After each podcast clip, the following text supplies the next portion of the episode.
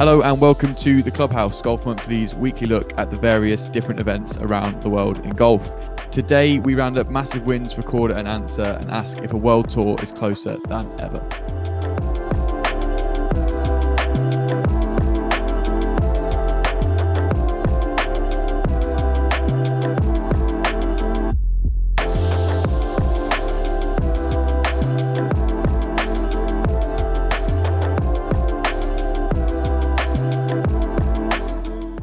Hi guys, Justin Rose here, and welcome to the Golf Monthly Clubhouse podcast. The Clubhouse is brought to you by Titleist, the number one ball in golf, trusted by Olympic gold medalist and brand ambassador Nelly Korda. Hello, my name is Dan, back again presenting this week, and I'm joined as always by Elliot Heath. How are you, Elliot? Hey Dan, yeah, good mate. Glad to see you got the call up after a successful week last week. Yeah, yeah, I'm, I've got, I've got full playing rights now after my trial, my, my trial shift. Uh, so yeah, thanks for having me back on. Um, how was your weekend? Did you play any golf? Uh, yeah, it was good. I played golf on Saturday. Yeah, oh, rain again. Honestly, Oh, don't Last- start me on that, mate. last four rounds have been pretty much heavy downpours, and uh, yeah, a couple of weeks ago I had to actually stop playing after seven holes, and then the last three or four times it's just been umbrellas out. So yeah, it's tough. We're, we're definitely due some good weather soon, aren't we? We are, mate, and I, I don't like playing. in- I don't like the faff of waterproofs and umbrellas, and just it kind of distracts you from my game entirely. Um, I didn't play this weekend. Well, actually, I played nine holes yesterday, just just to have a walk around. But I, I climbed Mount Snowdon on Saturday, so I was I was busy halfway up a mountain in Wales, which was doubly wet as well. So that wasn't much fun. Oh wow, Um, how long did that take? Uh, on the way up was like two and a quarter, two and a half, and then on the way down was like three and a half because we, we took a different route, and then it started to really rain. I'm talking like Welsh sideways rain, and we got a little bit lost, and yeah, so it, it was a it was a good old walk. I think it was a it was like an 18k walk. My my Whoop band, which a few of the golf monthly lads are using, nearly exploded. It was like, what the hell are you doing? I think I was like like maximum strain for the day, so that was fun. Oh, uh, nice. um, I did uh, Pen y Fan last month, which is Uh, yeah, the highest peak in the Brecon Beacons, and that's like the, the highest I've ever been. And so yeah, I got a little bit of the bug for climbing mountains. So um, no, that, that's really cool. Something I'd definitely love to do. Although not really sure I'm fit enough for it because it's hard, isn't it? it's a good walk, but I'm the same. I've got the bug for it now. I think we're going to go do Ben Nevis in the, in the near future. Um, but I lived in uh, I lived in Colorado for a year in Boulder, and the the the altitude there was another two thousand feet higher than Mount Snowdon actually was. So I was just kind of talking to people like, yeah, this is this is nothing, guys. Obviously, I didn't have to climb up to Boulder. I got a plane there, but yeah. Anyway, um, let's should we talk about the golf for this week, mate. There's been a heck of a lot going on that we need to round up, and we will start with the headline event, which is the Women's Olympics. Um, as I said at the top of the show, world number one Nelly Korda made it a double gold for Team USA thanks to a one-stroke victory. Japan's Mone Inami defeated Lydia Ko uh, in the silver medal playoff. Lydia Ko sort of missing a slightly small putt um, to, to give that to Japan's uh, Inami. Silver and bronze for Lydia Ko now. Um, did you see Elliot Korda nearly shot a 59?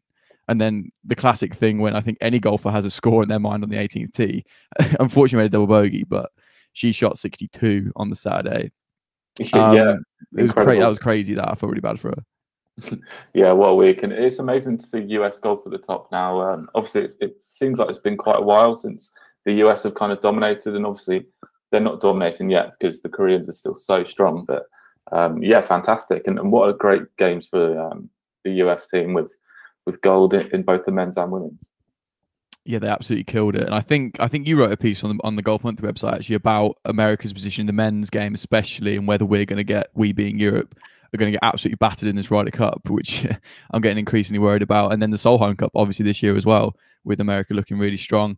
Um, a shout out to India's Ashok, who finished fourth. It was a pretty gutting fourth. I think she was sort of a, a fan's favourite. World number 200 was sort of there or thereabouts um, for the whole tournament and just missed out by a shot there was some really dodgy weather around as well at the course. Um, the final day had a, had a small break, and then there was questions about the, whether they might reduce it to a 54 hole comp, uh, which luckily they didn't have to do. I think that would have that would that would have been really frustrating. Uh, and then your pick, Elliot Mel Reid, didn't have the greatest time. Unfortunately, she finished 55th, and then Jodi Ewart Shadoff 40th for for GB. Yeah, uh, shame about that, and a shame for GB after the gold last time in Rio.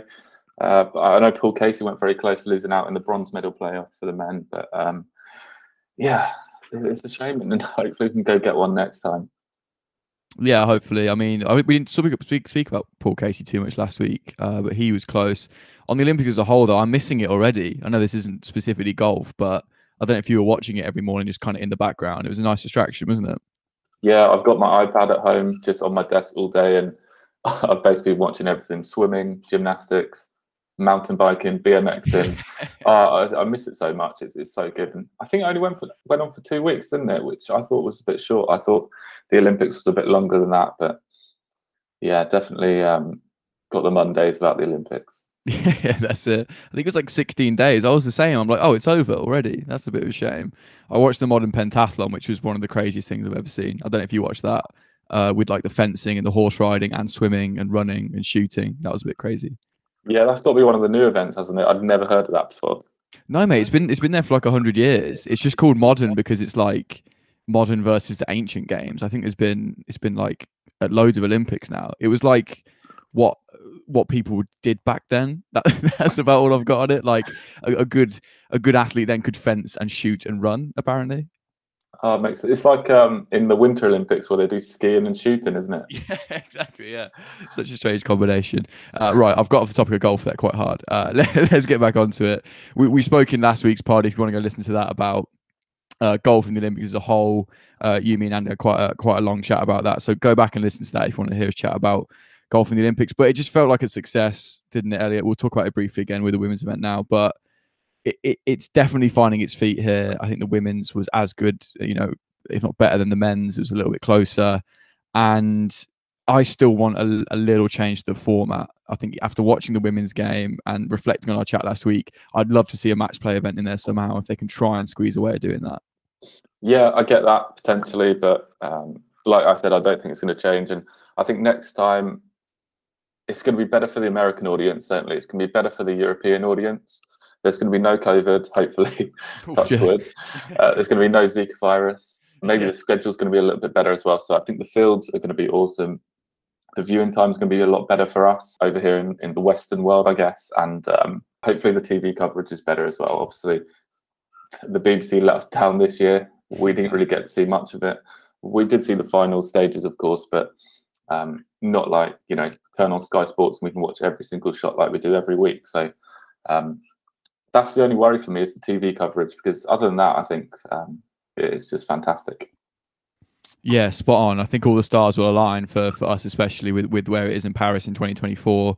And I agree with the coverage. I think I think Discovery bought the coverage for the UK for the next like three Olympic cycles and gave the Beeb like a little bit of stuff. So the BBC's really got to spread itself thin with what it's covering. So I think maybe if you subscribe to Discovery Plus in 2024, you might be able to get to see it a bit more. But agreed, I think it, it all could align to be a really great event uh, in 2024. Um, so that was the Women's Olympics. Well done to Nelly Korda, um, the favourite going in, and, and, she smashed it really. So uh, well done to her.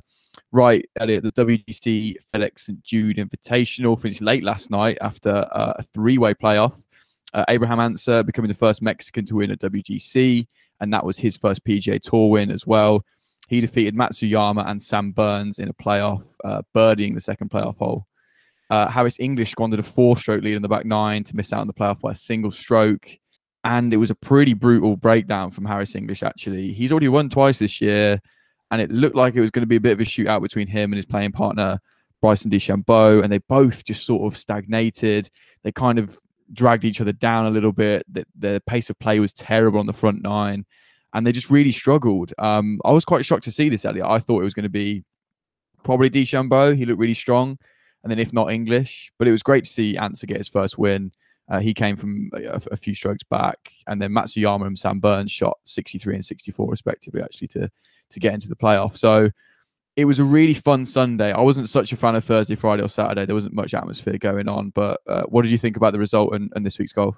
Yeah, I loved it. Uh, I I only caught sort of the last nine holes because I was out all day, but um, yeah, what finish! I know the guys were on the uh, the clock for the front nine and all the back nine, and, and, Harris English, in a very good interview after, actually did say that that kind of got in the way. He was rushing, he wasn't able to take his time. So, um, yeah, gutting for him, and you know, fair play to, to him for doing that interview. But it was a complete meltdown, wasn't it? He shot five over for the back nine. He was in the world's top 10 a few weeks ago. So he, he's riding this the crest of the wave right now. And um, that's going to take a lot of confidence out of him. you think, remember when Martin Kaymer lost the 10 stroke lead in Abu Dhabi? He hasn't won since. Yeah. He hasn't won in seven years since his US Open win. And, and obviously, Harris English isn't quite the esteemed player as Martin Kaymer, but this is something that could really derail him. Um, hopefully not though, because he's a great player. But um, yeah, quite a catastrophic ending. So they put it. I think they both. I say they, him and English and Bryson both put it in the water on the par three, 12th. Um, I think Bryson got scared by English's falling short, and he blazed over the back of the green. It was a bit of an unlucky bounce. Uh, so English made the five. Uh, DeChambeau actually made a six on that, and that was when his race was run. And then English put it in the water again on the next par three in the back nine. I can't remember the, the hole exactly, but he hit what looked like a very close shank. I don't like using that word out loud. Um, and it just sort of imploded, and then he, he just he just looked pretty pretty gone from there. I agree that it was really interesting to hear about him speak about the rate of play because I think he's he's a fairly slow player. I don't think he's known for it, but he was with Bryson, who likes, as we know, to kind of take his time over shots. And there was a ruling on the front nine that really slowed the play down, a ruling for Bryson where he was up against a fence, but there was also a path. And it was after that that they got put on the clock. So it wasn't even English's fault per se.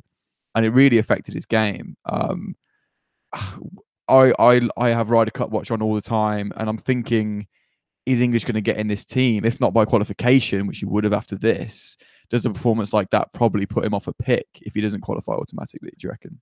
Uh, well, hopefully for him, Steve Stricker wasn't watching, and Steve Stricker just looks at the leaderboard and sees, "Oh, Harris English in the top five again. That's pretty good."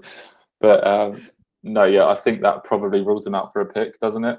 I mean, if he can't take that pressure in a WGC yeah. in the final round, you wouldn't really fancy him on the final day of the Ryder Cup. Albeit, you know, he was in the Walker Cup. I think he was a fantastic amateur, and you know, even the best golfers do have their meltdowns. So um, yeah, it, it definitely hasn't done him any favors though.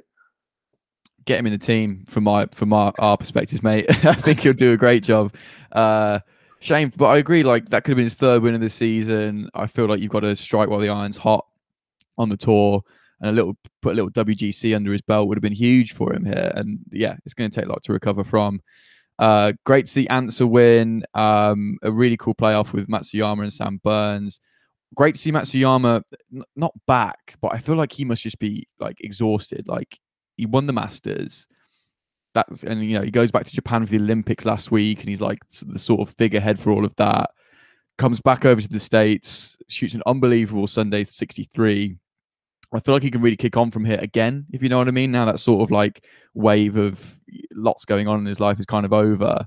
It was really good to see him still perform despite all that's going on outside of golf for him at the minute yeah, a great final round. He was nine back at the start of the day. It's incredible.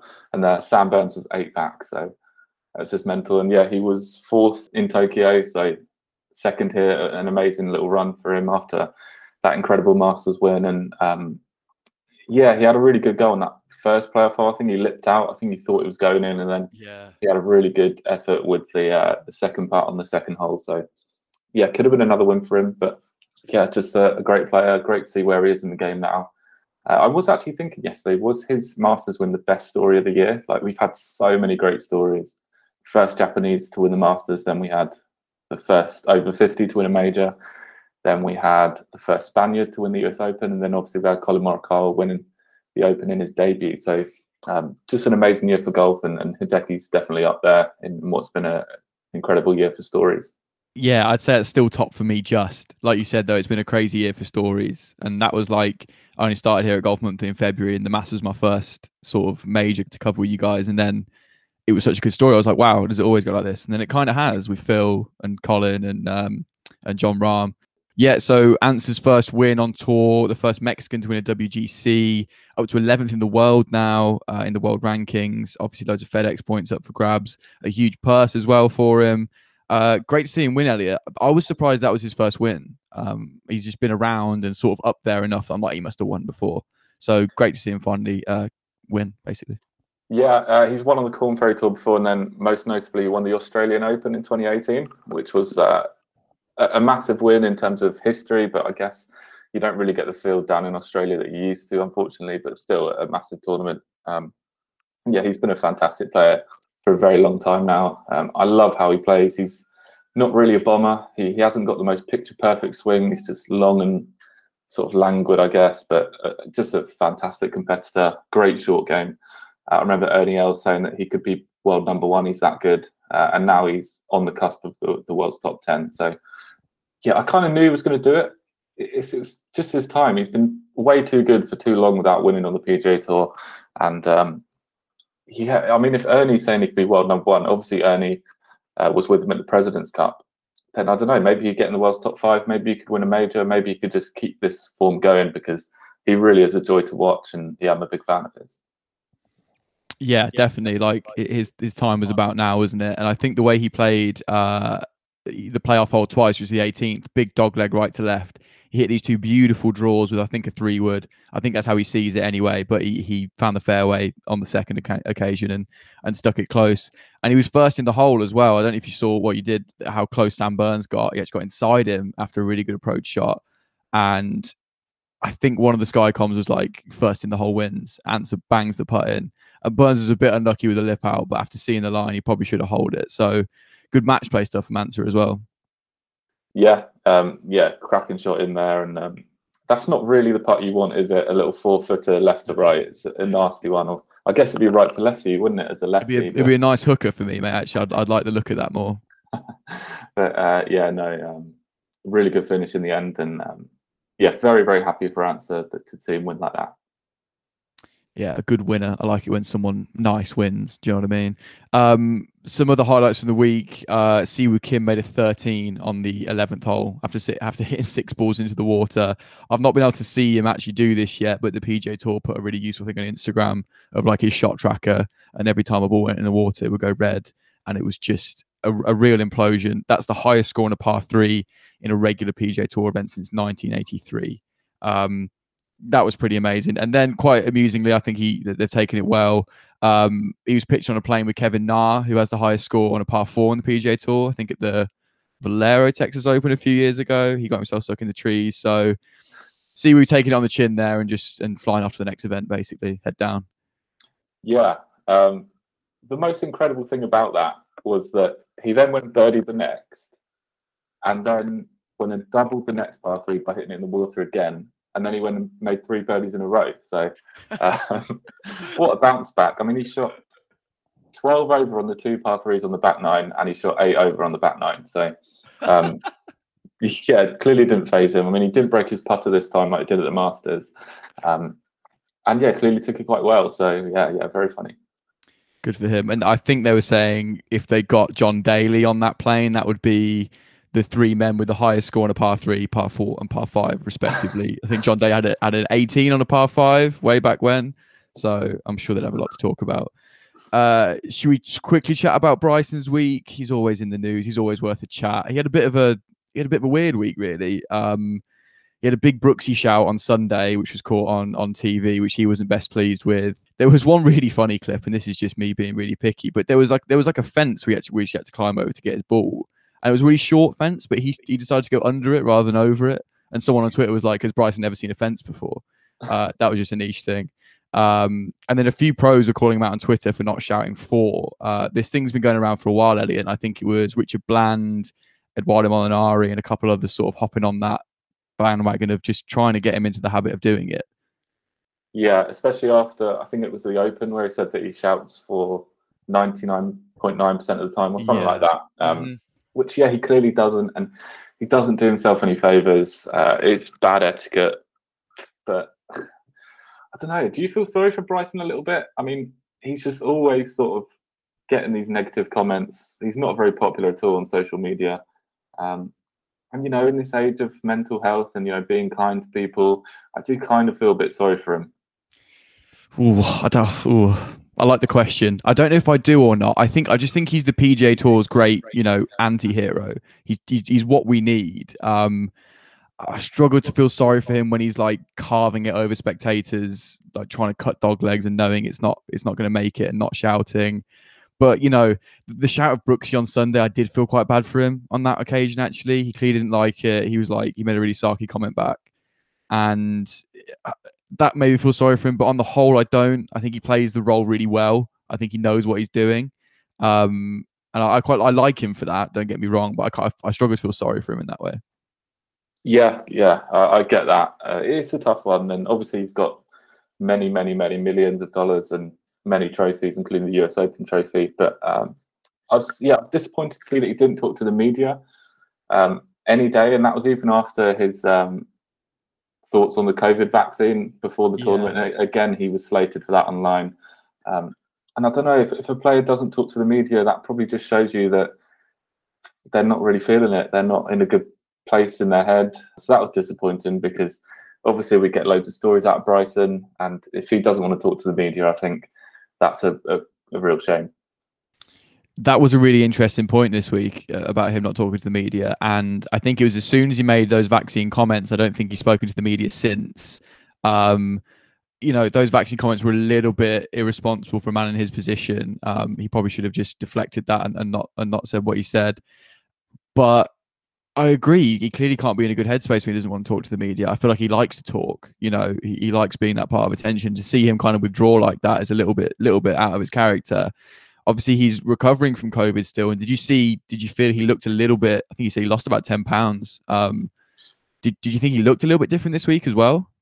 Yeah, he did look a little bit slimmer, didn't he? And I know that he said that he lost, was it five or 15 mile an hour ball speed off his drive? So uh, definitely been affected by it. Um, and yeah, like I remember it at Wentworth a couple of years ago, Rory McIlroy didn't talk to the media on the Saturday after a really poor round, and he's done it again in that time as well after a really poor round. But for a player to um, not talk to the media for an entire tournament week, it is strange. And yeah, it could be COVID. Maybe he's just yeah in a bit of a bad spot at the moment, which is sad, especially when he nearly won the tournament and had a, uh, an even worse back nine than Harris English, I think.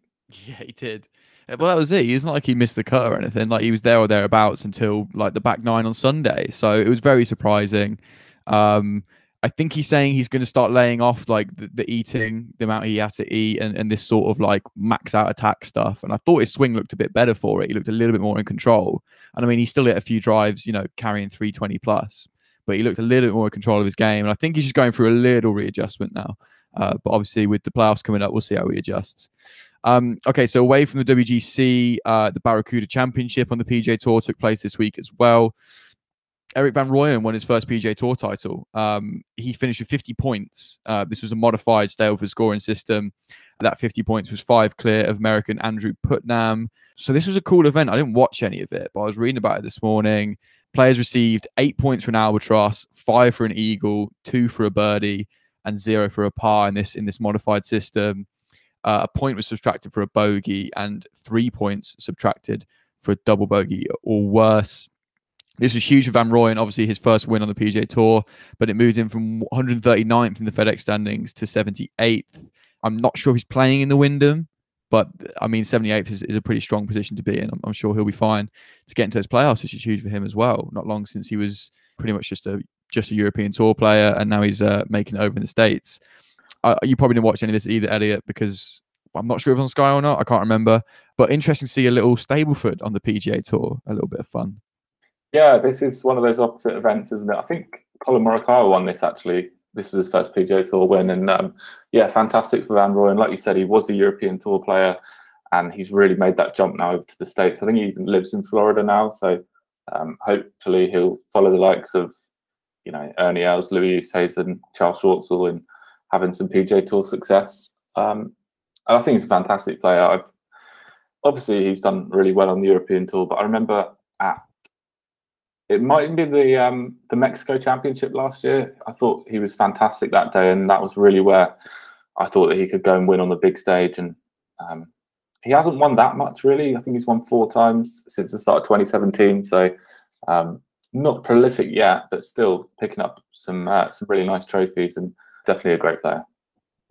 And that win, you know, secures his card for next year, gets him a place at the PGA Championship, little things like that to kind of help him build that ladder and start to build his career.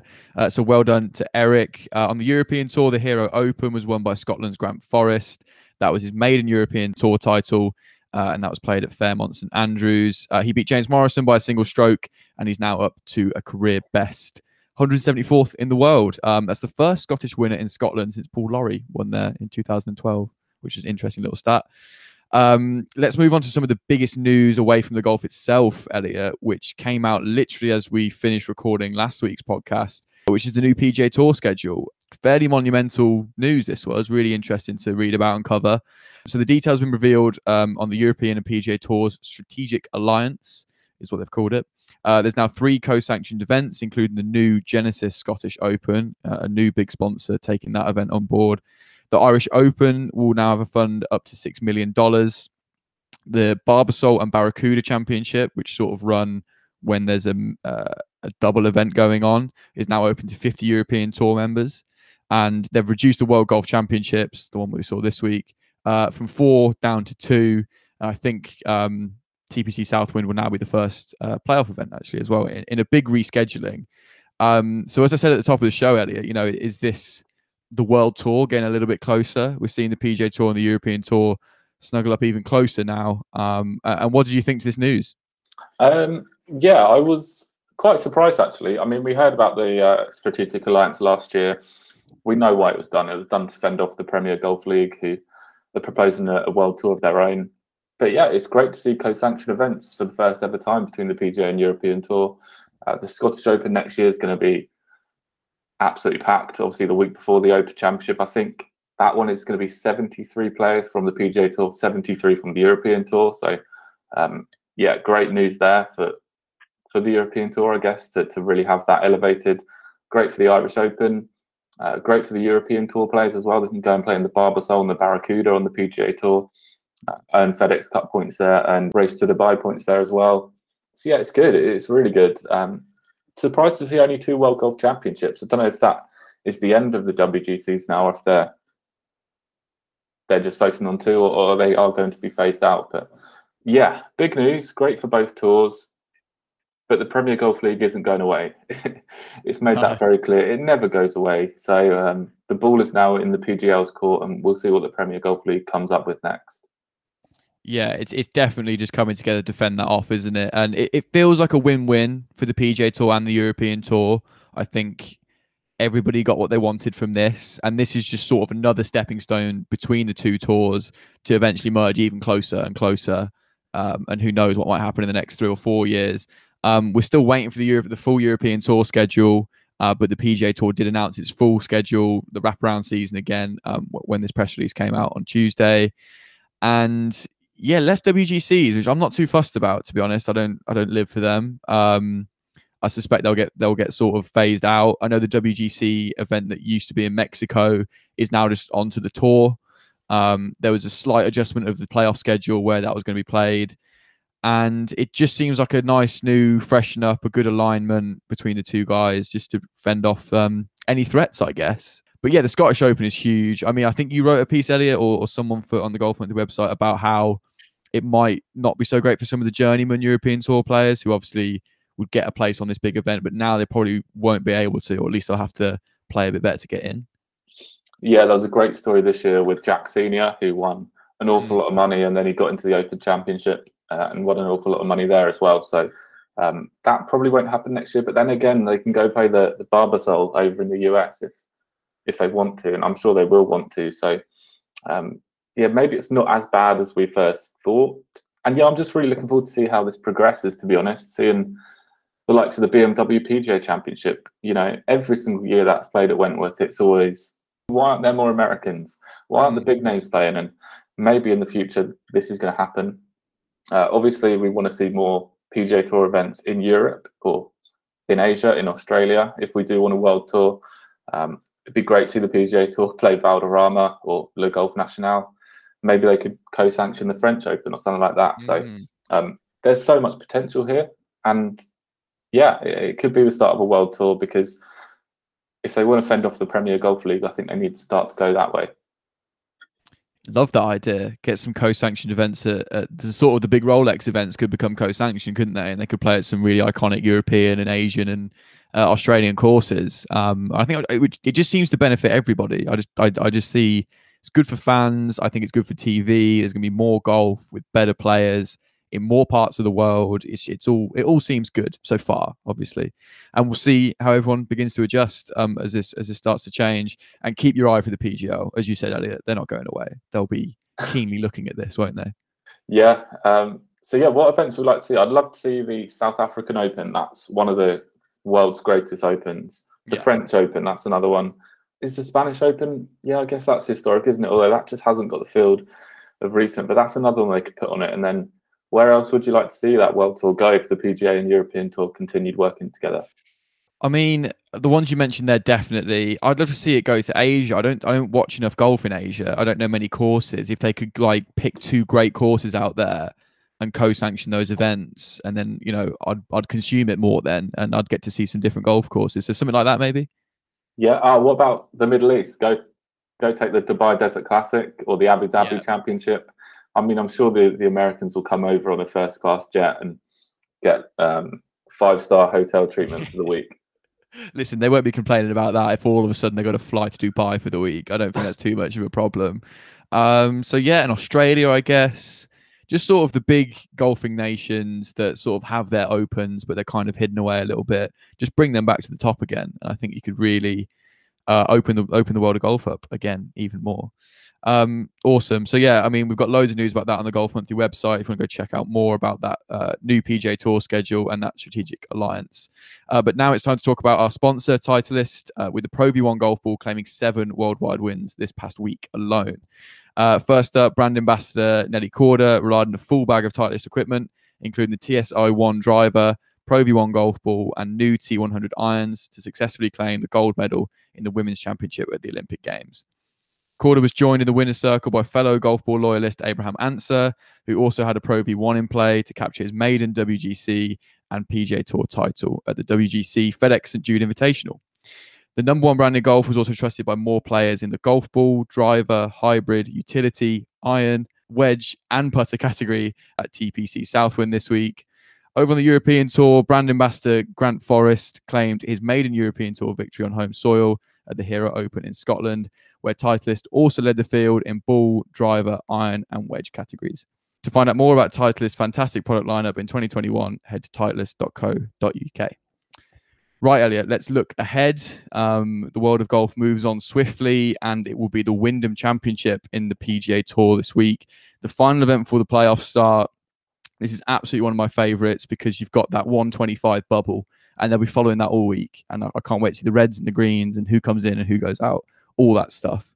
Um, so the top 125 in the points list will progress to the playoffs. Uh, some big names on the bubble. You'll hear that a lot this week. The bubble. Uh, Rickie Fowler is currently 125th, and he's never missed the playoffs. Gosh, that could be big. Uh, England's Tommy Fleetwood is 133rd, and Justin Rose is 134th, both needing a solid week to progress. Um, I'm a Rickie Fowler guy, Elliot. I was I was the kid who would dress as him and follow him around on the golf course. So you know, I really want him to do well, and he struggled this season. And if he can just squeak into the playoffs and see where he can go from there, that would be huge. Um, who else are you looking out for this week uh, at the Wyndham? yeah, I'm a I'm a Rickie Fowler guy as well, though. Good. I, I've never overrated him like everyone else has, unfortunately. Um, for whatever reason, he just hasn't quite delivered what we hoped he would yeah, all those years ago, and what he's been a pro now probably for 12 years or something. And yeah, it, it just hasn't quite gone that way. Whereas we thought it would be him and Rory just like leading the era. But Mm. yeah, he's, he's on quite a bad run of form. I guess his last win was probably the, the Phoenix Open in 2019. So well over two and a half years ago now. And it would be great to see him pick up a win because, you know, we see it on the website. People love to read about Rickie Fowler. People love Rickie Fowler. And yeah, it'd just be a great story for golf. And um, yeah, I, I do like this week. I'd love to see Justin Rose win again because, again, he's been a little bit quiet since he got to world number one in 2019. So, uh, yeah, surprised to see him outside that 125. And um, yeah, it'd be great to see Rose get a win. Let's look at some other names on the bubble. Um, Francesco Molinari's outside. I mean, he's only played 14 events, so you'd expect that. Ryan Moore's down there. I mean, the people who are outside, there's some, there's some big names that, that could potentially miss out here. Who's right on the bubble? It was Fowler, Patrick Rodgers, Nate Lashley, Adam Scott's one, two, three. So th- this is going to be a really fun event. I just love watching it. you know, obviously you've got the event itself, but then you've got all the little, oh, if he makes the cut, he'll get through, or or he might not. There's going to be all of that going on this week. Yeah, yeah, great tournament. I mean, we don't really need it for the first round, do we? I mean, we'll probably see a graphic that Rickie Fowler's made a bogey and he's now dropped out, even though he's only played two holes. But um, yeah, no, it's good course. I love the 18th hole here. It's downhill and then it goes up. And I've got good memories of Davis Love winning here. I think what would he have been? It was 2015, and he is 57 now. So he would have been 51 or 52. I think he was one of the oldest winners in PGA Tour history. So yeah, it's always got good stories. I mean, Jim Herman won it last year. That was another really good story. And uh, yeah, it should be another good week. Got a cracking memory, Elliot. I can't say I remember Davis Love winning that, but you know, good for you. you obviously, that one's obviously stuck in your mind. yeah, legend, absolute legend. Uh, just quickly look at the top of the FedEx playoffs. Obviously, these guys will be safe. Morikawa leads, Spieth's in second, Cantlay in third, uh, Harris English fifth. So you know all these big names you used to see, and uh, we've had a good season are up there, and it'll start to get more interesting yet at the end of the Wyndham, and then we'll move straight into the playoffs. Um, so look out for that this week. Over on the European Tour, the Cazoo Classic, another Cazoo sponsored event. You can't can't get away from Cazoo at the minute. Um, the London club is hosting the Cazoo Classic. The club returning to the European Tour after hosting the European Open in 2008 and 2009, as well as the World Match Play in 2014. Who do you like for this one, Elliot? It's a it's a much stronger field than the European Tour had at, at the Hero Open last week, and it's a, a beautiful club, uh, the London club. Yeah, have you played it? I haven't, mate. No, I've I've not had the honour. Have you? No, I know that we do a lot of filming there, um, but haven't quite got down there yet. But would love to looking at the odds, I, I, love John Catlin. I mean, I spoke to him last year, and he's he's a lovely guy.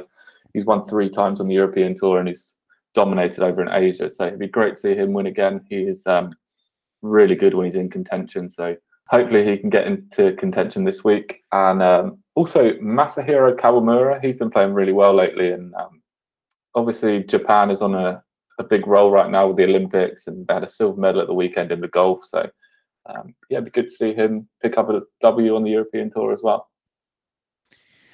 Wilco Nienaber's there. I like, I like watching him play golf. Um, Robert Rock as well. I, am I'm, I'm gonna go. I'm gonna pick him just because he he holds the course record at my home club. So that that's all I've got for you on that. I just I just oh. want to drop that in more than anything.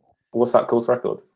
Uh, 64 around a par 70. It's at Fulford Heath Golf Club in, in, Worcestershire for those who would like to know it. Um, I think the amateur record's actually lower than the professional record, but um, he, he was there quite a while ago. But I like Robert Rock, and he doesn't play in a cap. Another thing I like about him, I love a golfer that doesn't play in a cap. Yeah, uh, on the subject of our home clubs, I saw a Formula One driver at my home club the other day. I mean, I'm not going to reveal which Formula One driver it was. I don't think, just for privacy reasons. You know, don't want anybody steamrolling my home club and trying to get autographs all because of my fault. But yeah, that was really cool. Just like walking down to the to the tenth tee and I just bumped into him, gave him a little fist bump, said I'm a big fan, and um, the the Formula One driver in question didn't really seem too pleased to see me, to be honest. he was trying to hide away. Did you happen to see his golf swing? No, I did not he doesn't seem like the kind of guy who would play golf to me. I don't know why. I'm I'm not, I follow F1 enough to to know this chap. Uh, he just doesn't seem like a golfer. Good for well, him though. He's quite new to the game actually. He's been getting lessons with our professional. Um, nice. And yeah, he's down here all the time because he just lives around the corner. But um, yeah, any celebrities or pros you've randomly met on the golf course? Uh, so I went to a an event a couple months ago for like a shoe launch, and I thought it was just going to be a bunch of journalists there, but this company invited a lot of influencers as well. And I was just warming up, and then um, Wayne Bridge walked past me, and I was like, okay, that's Wayne Bridge, pretty cool. Then Tubes walked past me. Um, who else did I see? Joe. So I found out after the event, Joe Cole was there, so I missed him as well. Um, and then at my club, Fulford Heath Golf Club, seven or eight years ago, uh, Ian Botham and Shane Warne were playing uh, a hole of golf in 18 counties in England. So they're playing a hole, getting a helicopter, and we were supposed to be Worcestershire's um, sort of hole. However, they arrived late because of various delays. But luckily, Fulford Golf Club is in Worcestershire and Warwickshire. So if you go the other side of the river on our golf course, you're in Warwickshire. You come to the club outside, you're in Worcestershire. So they played two holes, and we basically saved their day. Um, unfortunately, I didn't meet them, but I, I just knew they were there. Oh, fun fact there. Very interesting. Tell you what, both of them's got a tidy swing as well. Very tidy swing. This is a while ago now, so he's a bit older. So maybe maybe he's not so good anymore. But yeah, those are the only celebrities I've met on the golf course. Um, and I managed to miss Joe Cole, which I was a bit good about. Yeah, I'm a big fan of Wayne Bridge actually, even though I'm an Arsenal fan and he was a Chelsea guy, wasn't he? But I remember seeing him in the jungle a few years ago. Yes, yes, he was Oh. good on that. Yeah, top guy. He seems like a really nice guy. Okay, finally this week, the Trust Scottish Open on the LET and LPGA. It's a big two week stretch uh, for these guys with the Scottish Open this week and then the Women's Open next week. It's being played at the brand new Dumbarnie Links. Uh, I think it only opened in May 2020, so it's a very young course. But that course is already in Golf Monthly's UK and Ireland top 100 list. Uh, so I'm super excited to, to watch this and, and get a good look at the golf course for the first time. 32 women for the Olympic field have made their way over to Scotland, and Stacey Lewis is the defending champ. Uh, huge two weeks for the LET and LPGA. Elliot, I'm really excited. Uh, a to watch this event. I said it at the new Dumbarnie Links, and then we got the Open next week. Yeah, cracking time for women's golf. Um, when I played in the Aramco team series recently, I don't know if I told you that. Clang. but no, I was speaking to Alice Hewson, my playing partner, and she was just saying like you literally cannot take a week off at the moment because it was a Ramco team series. Then they went to Finland, which is quite a big purse.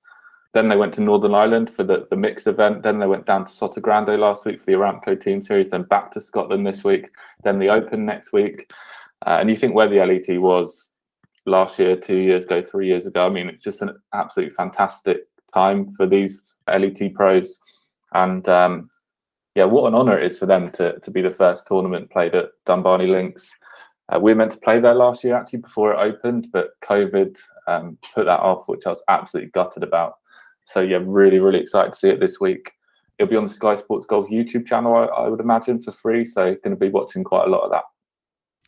Yeah, and it's I think they've got four hours a day of coverage on on Sky Sports Golf, so loads of coverage for it as there rightly should be. Lydia Ko's there, Yuka Saso, uh, Sophia Popov, who's going to be defending her Women's Open crown next week. Yeah, it's just a stacked field as well. Um, I'm, I'm I'm just reading off the press release here from um, the, the Women's Scottish Open. 16 major winners in this year's field, 26 titles between them It- it's just going to be a great event. I can't wait to see his golf course. That's that's a bit gutting that he didn't get to go play it. yeah, we were meant to be playing the old course as well. So um, That's got a sting. That has. yeah, um, yeah, maybe one day, mate. It's, it's definitely top of my bucket list and to, to get to Dumbarnie. But you know, watching it this week will be the next best thing, I guess. I think so. All right, I think so. Um, it looks a beautiful course, so keep your eye out for that. So a, a- a lot of golf to look out for this week with the Wyndham, the Cazoo, and the Trust Scottish Open. A lot of fun. Elliot, you going to play anything this week? You were just telling me before we came on air that you, you've tweaked your back, but you've got an important match coming up. Yeah, I've got a match tomorrow with my dad, uh, round three of our four ball knockout. So um, yeah, hopefully I'm fully fit for that because uh, I'm going to need to be because the last time I played my dad, he was, um, know, I had to carry him around basically.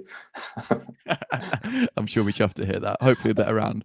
Yeah, Um, I, I said to him last time, like, you better play better than that next time you play. So um, hopefully he's going to bring his A game because I might not have mine. Brilliant. Well, I really look forward to hearing about that next week. Um, but that will about wrap it up for this week. You can see plenty more news, reviews, all sorts of stuff on the Golf Monthly website.